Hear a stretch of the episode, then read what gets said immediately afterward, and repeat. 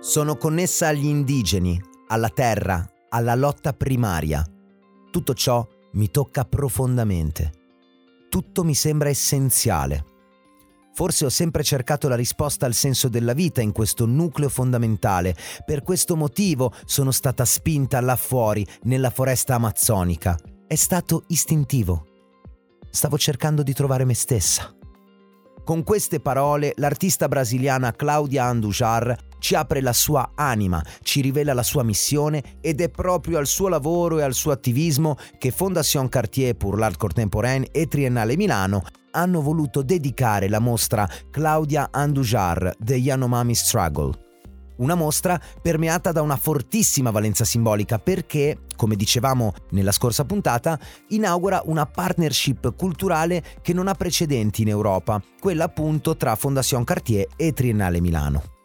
Claudia Andujar è nata in Svizzera e attualmente vive e lavora a San Paolo. Durante la seconda guerra mondiale, suo padre, ebreo ungherese, fu deportato a Dachau e ucciso insieme alla maggior parte dei suoi parenti paterni. In seguito a questo fatto, Claudia scappa con la madre prima negli Stati Uniti e poi, nel 1955, in Brasile, dove inizia la sua carriera di fotoreporter per poi diventare un'attivista.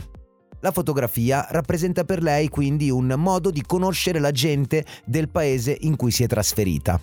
Nel 1971 avviene l'incontro cruciale. Claudia Andujar incontra per la prima volta gli Yanomami mentre lavora a un articolo sull'Amazzonia. Da subito affascinata dalla cultura di questa comunità così isolata, eh, decide di raccontare la loro vita quotidiana con un approfondito saggio fotografico. L'approccio di Claudia Andujar è fin dall'inizio molto diverso dal classico stile documentaristico dei suoi contemporanei. L'idea è quella di tradurre visivamente la cultura sciamanica degli Yanomami attraverso la sperimentazione di una grande varietà di tecniche fotografiche applicando vasellina all'obiettivo ad esempio, oppure utilizzando flash, lampade a olio e pellicole a infrarossi, si creano distorsioni visive, strisce di luci e colori saturi che infondono alle immagini un'aura ultraterrena. Per catturare invece la grazia e la dignità degli Yanomami, Claudia Andujar si affida alla sobrietà con una serie di ritratti in bianco e nero che incorniciano strettamente i volti e i frammenti del corpo, svelando maggiormente gli stati psicologici più intimi dei soggetti attraverso un drammatico gioco di chiaroscuri. Accanto alle numerose fotografie scattate in questo periodo, la mostra presenta anche una selezione di rari disegni Yanomami, perché Claudia Andujar ha ritenuto che fosse importante fornire loro l'opportunità di eh, rappresentare le proprie concezioni a proposito della natura e dell'universo. La storia e il percorso dell'Andujar sono caratterizzati anche da un forte attivismo politico, come dicevamo prima. Alla fine degli anni 70, la costruzione di un'autostrada transcontinentale in Amazzonia apre la regione alla deforestazione, diffondendo epidemie tra gli Yanomami e portando all'annientamento di intere comunità. Questa situazione così disperata eh, le ricorda il genocidio vissuto in Europa. Le sembra quasi di rivivere quella tragedia che le sconvolse l'esistenza così tanto e l'impatto su di lei è tale da spingerla ad approfondire il suo impegno nella lotta a favore degli Yanomami. E così nel 1978 fonda la Commissao Pro Yanomami e inizia una campagna di 14 anni per designare la loro patria. All'inizio degli anni Ottanta poi realizza una serie di ritratti in bianco e nero degli Yanomami come parte di una campagna di vaccinazione. Indossano etichette numerate per identificarli nelle loro cartelle cliniche e questo richiama alla mente dell'artista i numeri assegnati ai deportati nei campi di sterminio. In seguito rivisita questi ritratti e crea la serie Marcados, che rivela proprio l'ambiguità insita in questo atto di etichettatura. Nella nostra mostra sono presenti anche fotografie inedite di questa serie.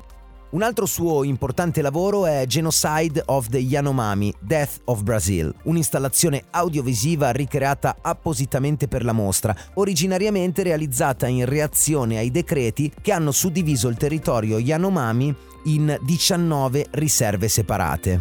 Realizzata con foto dell'archivio di Claudia Andujar, rifotografate con luci e filtri, la proiezione conduce il visitatore da un mondo di armonia a un mondo devastato dal progresso della civiltà occidentale.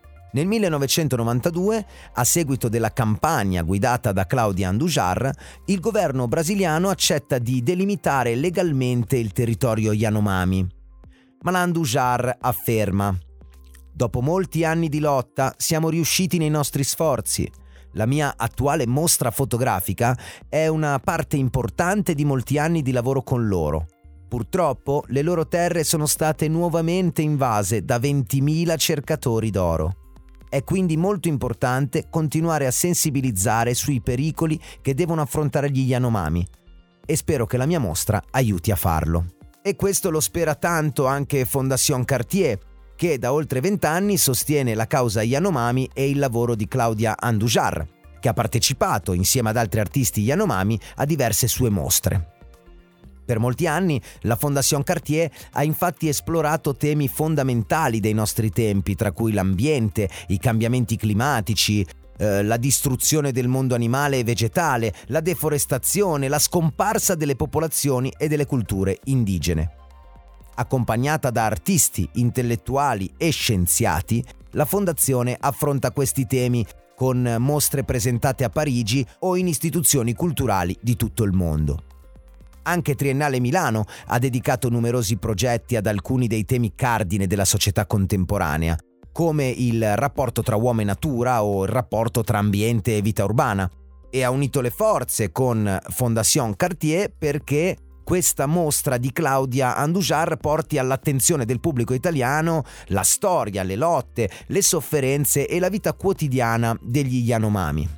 Il lavoro di Claudia Andujar fornisce sia uno sguardo ineguagliabile sulla complessa concezione del mondo degli Yanomami, sia una potente accusa politica della violenza perpetrata contro di loro. E oggi, con un bacino amazzonico così minacciato, la forza esplosiva della sua fotografia rimane estremamente rilevante ed attuale. A questo punto non mi rimane che invitarvi ad approfittare dell'opportunità unica di visitare questa mostra che resterà aperta in Triennale Milano fino al 7 febbraio 2021. Per oggi è tutto, ma vi aspetto al prossimo episodio di Cartier Confidential.